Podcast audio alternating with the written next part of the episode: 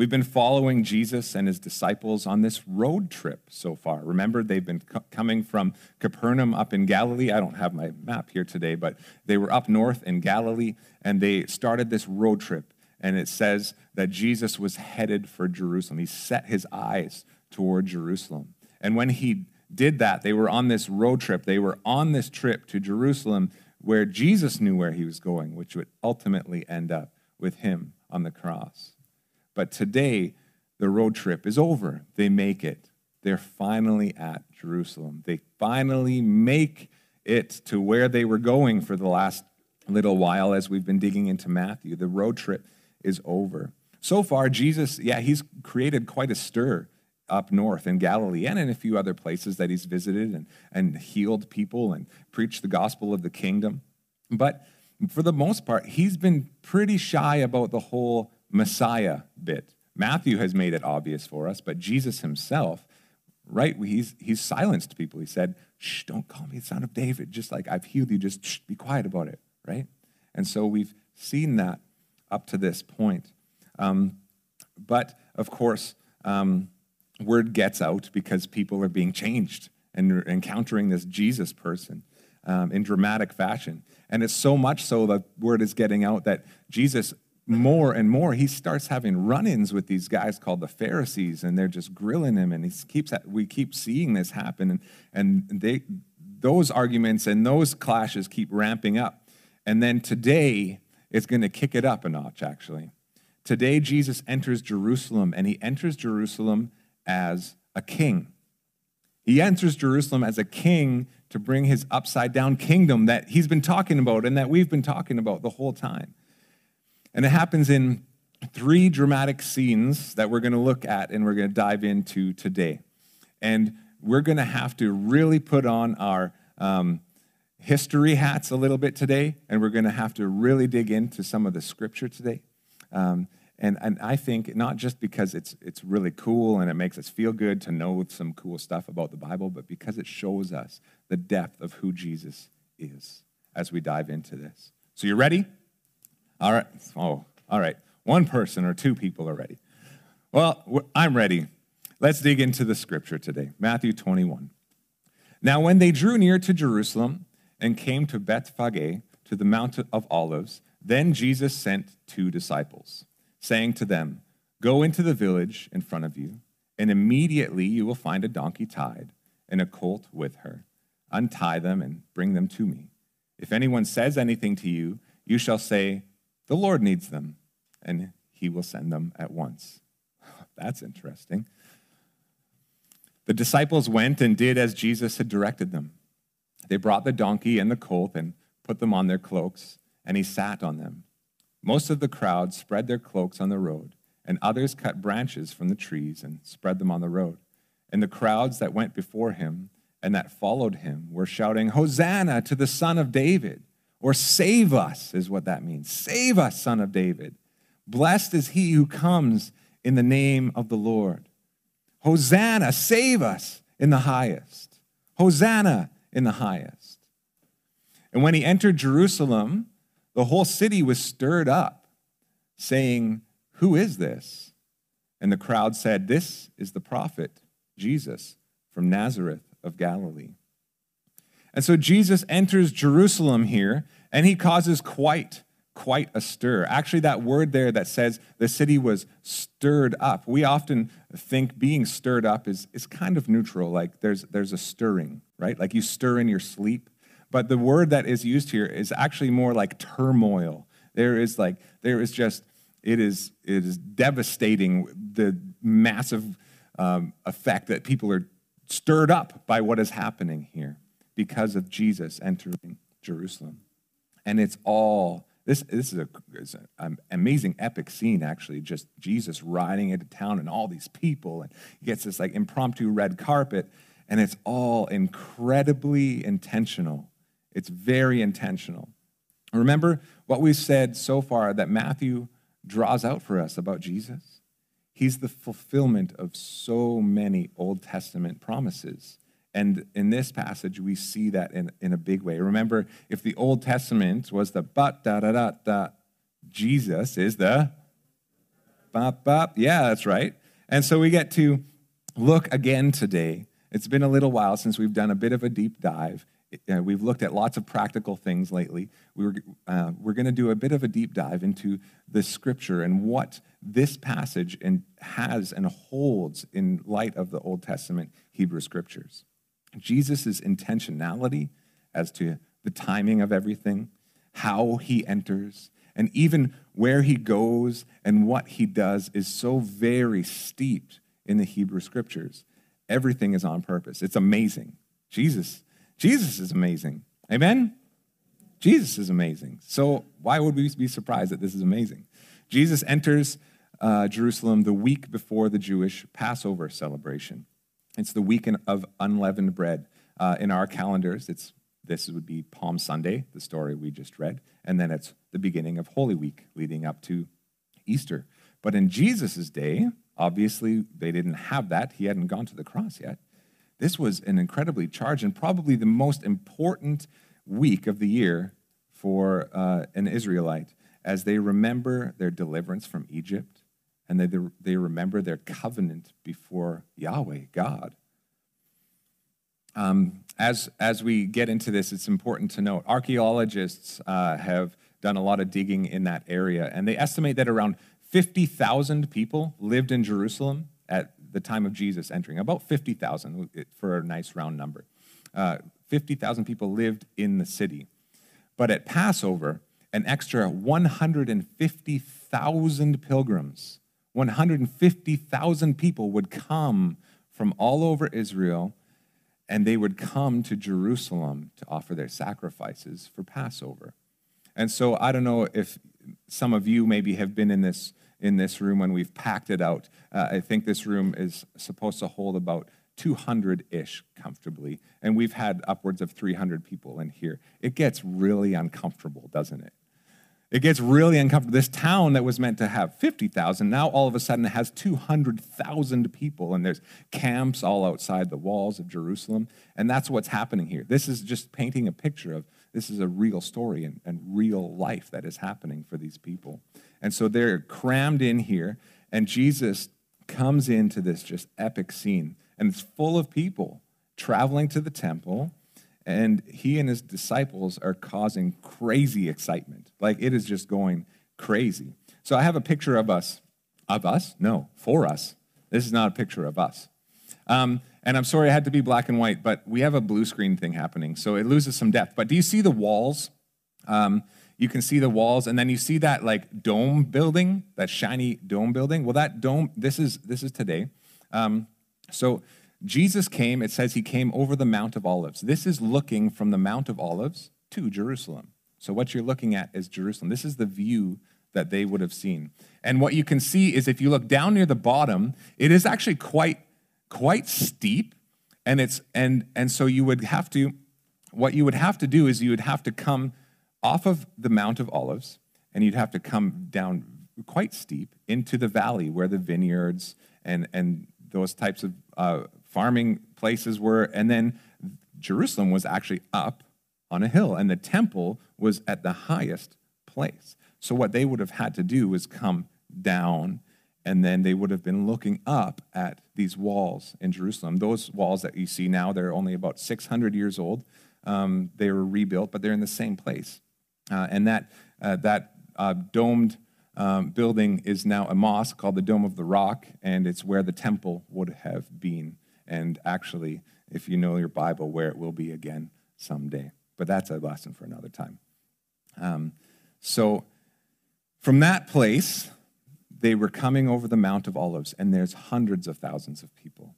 And they're coming for this procession. So Jesus, he sends his guys ahead, to, and, and they arrange things just so. They get into this little village, and, and they get this donkey and this colt, and it's just like the weirdest encounter. It's like they have this code word, and it's like, the Lord needs it. It's like, ah, yeah, the Lord needs it.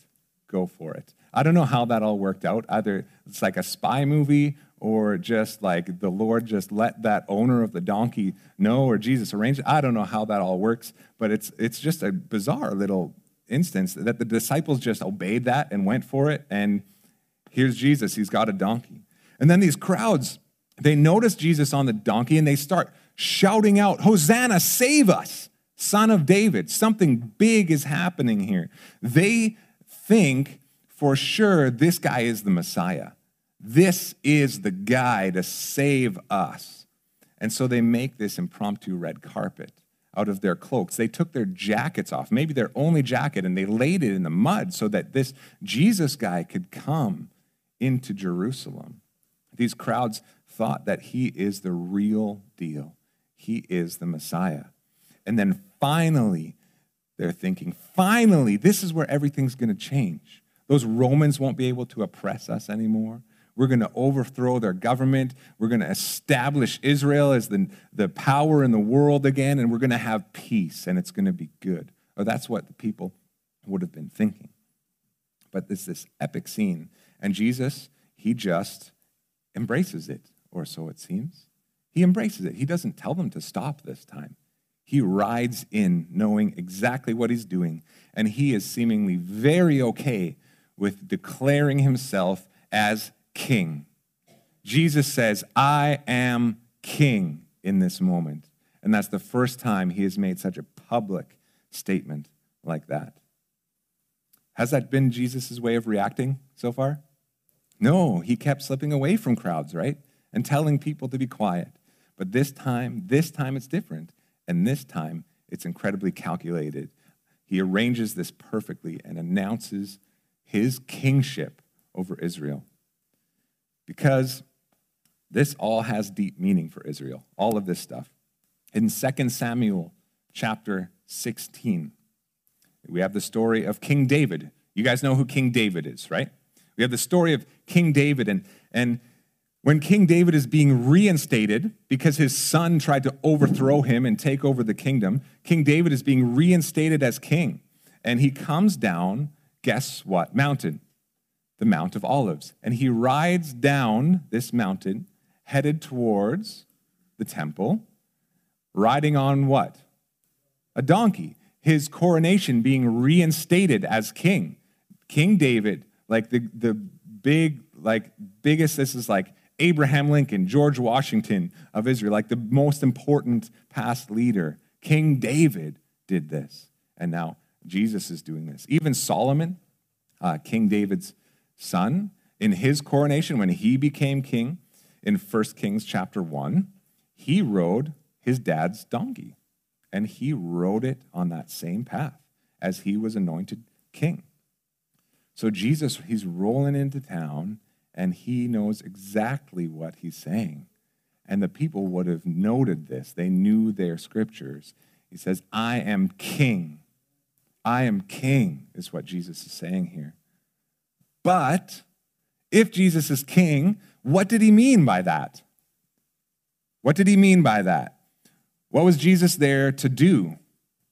And what did the crowd think that he meant that he's king? I think it's obvious to us, as we've read the scriptures, that what Jesus thinks he is king is entirely different from what the people are expecting. And if we're honest, it's entirely different than what we would expect sometimes too. What was Jesus there to do? He was there to die on a cross.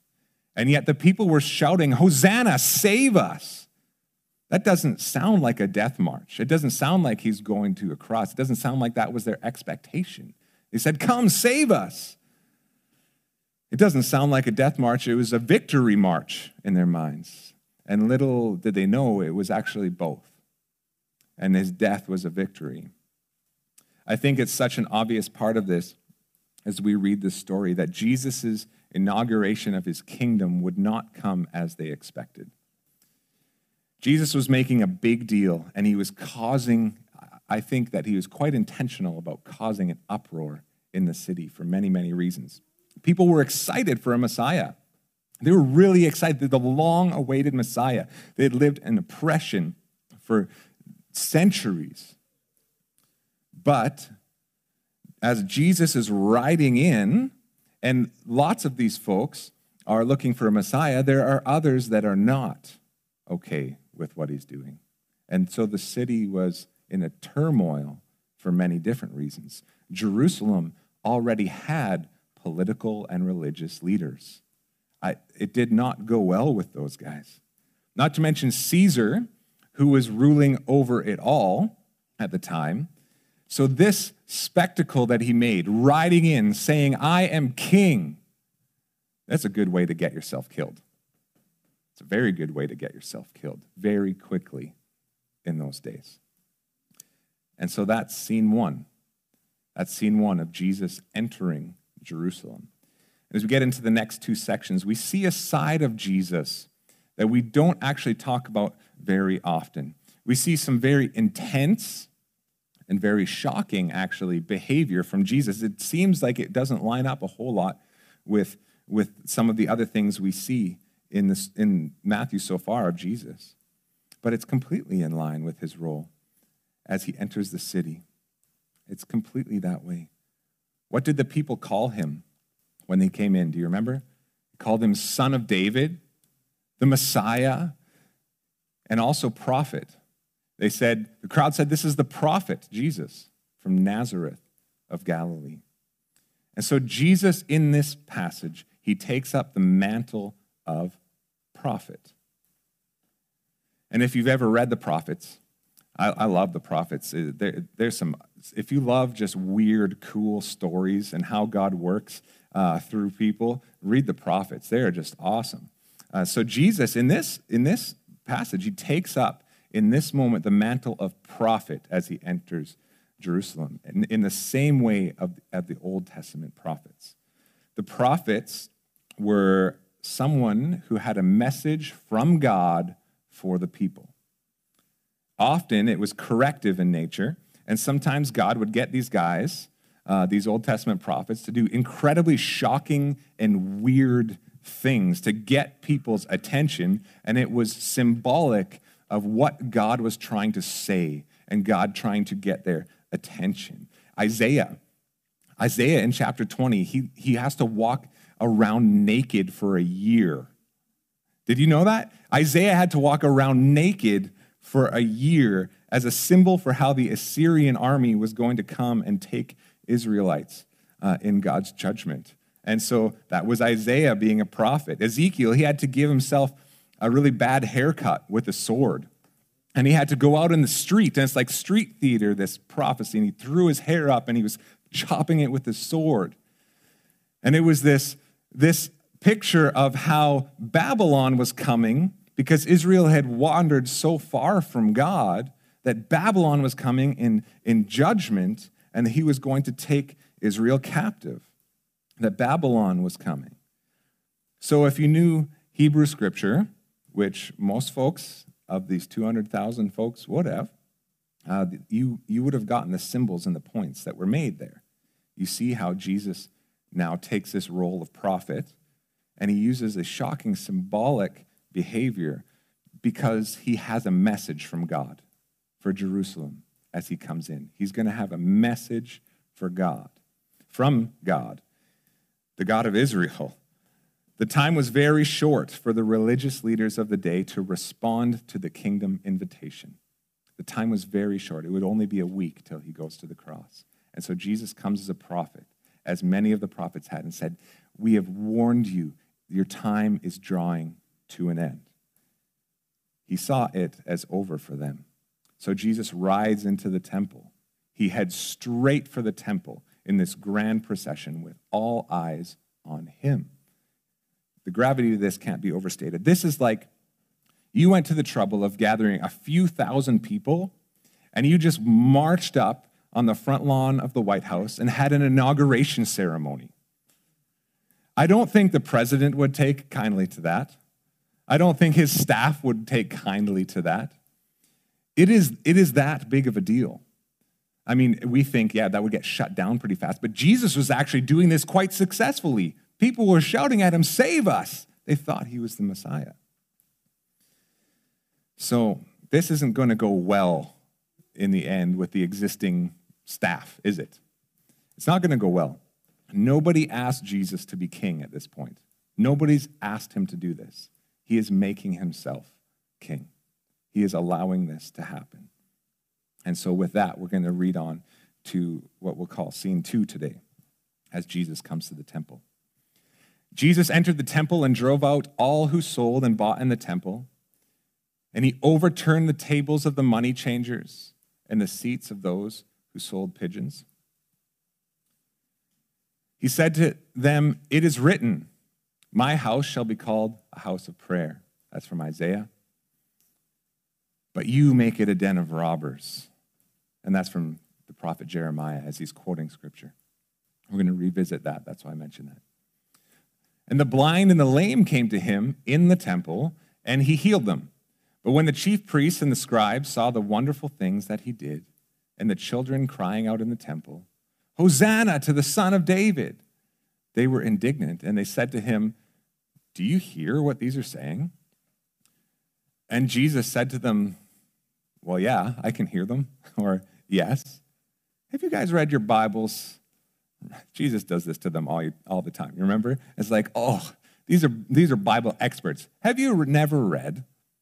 Out of the mouth of infants and nursing babies, you have prepared praise." I think that's Psalm eight. Leaving them, he went out of the city to Bethany, just just, just east of, of Jerusalem. So he, he, he does this massive thing in the temple, and then he withdraws, and he goes and spends the night in Bethany. And scene two. The whole city is in an uproar, and all the attention is on Jesus. And he heads straight away for the center of Israel's life and culture in the temple. And what does he do there? He gets angry. Jesus gets angry. And this is a side of Jesus that we don't see or talk of often. Honestly, Jesus goes on a bit of a rampage. In the Gospel of John, it says that he actually made a whip and people were running. He's flipping tables. But not everyone went running. Who was there? Who, who was there? The blind and the lame and children were there. Did you notice that? The blind, lame kids were coming to him, and he was incredibly kind, and he was healing them. So it's not that he's changed it all, but he is angry about something here. The leaders and the money changers, they, he was upset at what they were doing, and they were not pleased with Jesus in this moment. Have you ever traveled to another country? What's the first thing you do when you get to the country, or normally? Kiss the tarmac because you're thankful you made it there? No, you usually go and exchange your money for the money of the land, right? So money changers are not a, are not a bad thing. It's the same thing, right? You go to the exchange booth and you get the currency of the country that you're in. And, and then what are those fees and those exchange rates like when you do that? You always feel a little gouged, don't you?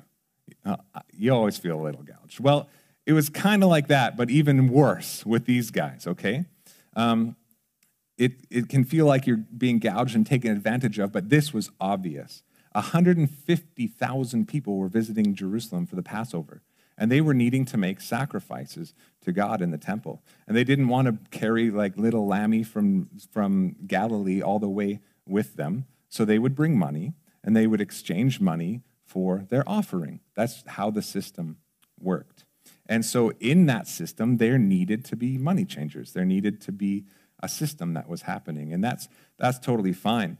Um, but if that's needed, then why was Jesus so upset? Like, these guys were providing a service so that people could worship.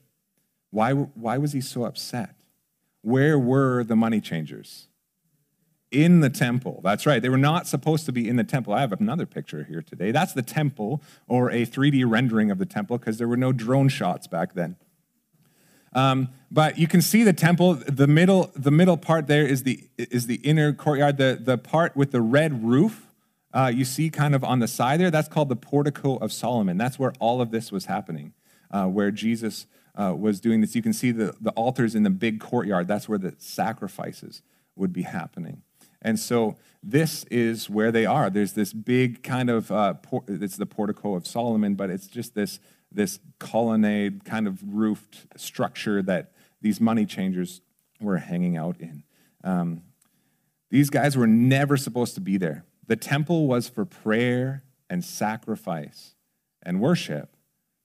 But we know Caiaphas, he's the high priest uh, at the time. We're going to meet him in a couple more weeks. Uh, Caiaphas, who's the high priest, he moved these money guys into the temple. So there's a pretty recent renovation that happened. Caiaphas moved the money changers into the temple, and he was also lining his pockets as well. So Caiaphas is making money off of this move, and the money changers are as well. And so Jesus comes into the temple of God, the God that he calls Father, the God that's supposed to be a house of prayer and worship and seeking God. And he sees some changes, and he sees some renovations that has happened, and he is not happy about it. He is not happy. And then he starts flipping tables. But do you remember what tables he, he flipped? Which ones? What, what was the animal that he went for? Pigeons or doves, depending on your translation. And if you know your Old, oh, so much Old Testament, it's awesome. If you know your Old Testament, in Leviticus, if you didn't have enough money for a lamb, if you didn't have those types of resources, God would accept from you an offering of a dove or a pigeon. So this was the offering of the poor. This was the offering of the poor. And Jesus goes straight for those guys who are gouging the poor in order to allow them to worship God in the way that they did. You see, like, the depth of what Jesus is doing here? Business was de- being done instead of prayer. The poor are being taken, taken advantage of by the wealthy and the religious leaders, and it's all happening in God's house. And Jesus is not okay with that. The poor were being gouged simply so that they could come and sacrifice and worship. And Jesus is very angry, and this is an injustice, and he makes a big display about it. Remember, prophet, King Jesus, he makes this big shocking display and gets people's attention, just like the prophets have done for ages and ages before. And so, like a prophet, he quotes scripture to leaders who knew the scripture in and out. He said to them, "It is written." So that's he's he's talking about the Hebrew scriptures. "My house shall be called the house of prayer, but you made it or make it a den of robbers." Said we come back here. Uh, the first part is quoting from Isaiah fifty-six. This, "My house shall be called the house of prayer." And as these Pharisees are listening to Jesus' quote from Isaiah fifty-six, they have the whole context of what's happening in Isaiah fifty-six in their heads. And so when I in Isaiah chapter fifty-six, it describes the temple, and it describes this temple as this meeting place between heaven and earth. And it also says that Israel was called then, because of the temple, to be a light to the nations. And it doesn't seem like that's the case here. And so Jesus is calling that out with this scripture. And then this piece of den of robbers, but you made it, make it a den of robbers, that comes from Jeremiah chapter seven. And so those who are listening, because they knew, they had literally had this me- this this Old Testament memorized, uh, they would have thought of Jeremiah seven, this den of robbers line. And when you know the context, it becomes glaringly obvious what Jesus is up to. And we're just going to read it because I think it speaks for itself today. So Jeremiah chapter seven, it's on the screen unless you want to look it up in your Bible. But the word that came to Jeremiah from the Lord: "Stand in the gate of the Lord's house and proclaim there this word, and say, 'Hear the word of the Lord, all you men of Judah who enter these gates to worship the Lord. Thus says the Lord of hosts, the God of Israel, amend or change your ways and your deeds, and I will let you dwell in this place. Do not trust in these deceptive words. This is the temple of the Lord, the temple of the Lord, the temple of the Lord." They were trusting in this, in this temple. "For if you truly amend your ways and your deeds, if you truly execute justice with one another, if you do not oppress the sojourner, the fatherless, or the widow, or shed innocent blood in this place, and if you do not go after other gods to your own harm, then I will let you dwell in this place, in the land that I gave of old to your fathers forever. Behold, you trust in deceptive words to no avail. Will you steal murder, commit adultery, swear falsely, make offerings to Baal, and go after other gods that you have not known, and then come and stand before me in this house, which is called by my name, and say, we're delivered, only to go on doing all these abominations? Has this house, which is called by my name, become a den of robbers in your eyes? Behold, I myself have seen it, declares the Lord. You see what Jesus is doing there. People would have exactly remembered why Jeremiah was calling them a den of robbers. They were leaning on the temple as their safe place. Look, we have the temple. Everything must be good. Everything's fine. But reading on from there in Jeremiah, Babylon is coming, and the temple will be utterly destroyed because of Israel's sin. And so what do you think that the priests were thinking as Jesus says this scripture? What do you think they would have been thinking? Jesus is coming as king. He says he's, he's de- basically declared himself as king. He marches up to the temple, and then he's going to say the temple's going to be destroyed. End scene two. And you have to go to scene three, which we're going to get to right now. Scene three. We keep reading in Matthew, starting at verse eighteen. In the morning, so he was out in Bethany, as he was returning to the city, he became hungry. Seeing a fig tree by the wayside, he went to it and found nothing on it but only leaves. And he said to it, may no fruit ever come from you again. And the fig tree withered at once. When the disciples saw it, they marveled, saying, how did the fig tree wither at once? And Jesus answered them, truly I say to you, if you have faith and do not doubt, you will not only do what has been done to the fig tree, but even if you say to this mountain, be taken up and thrown into the sea, it will happen. And whatever you ask in prayer, you will receive if you have faith. And so now we're just like, what? What just happened? Jesus just hates trees all of a sudden? Like, how does this even fit with what's going on?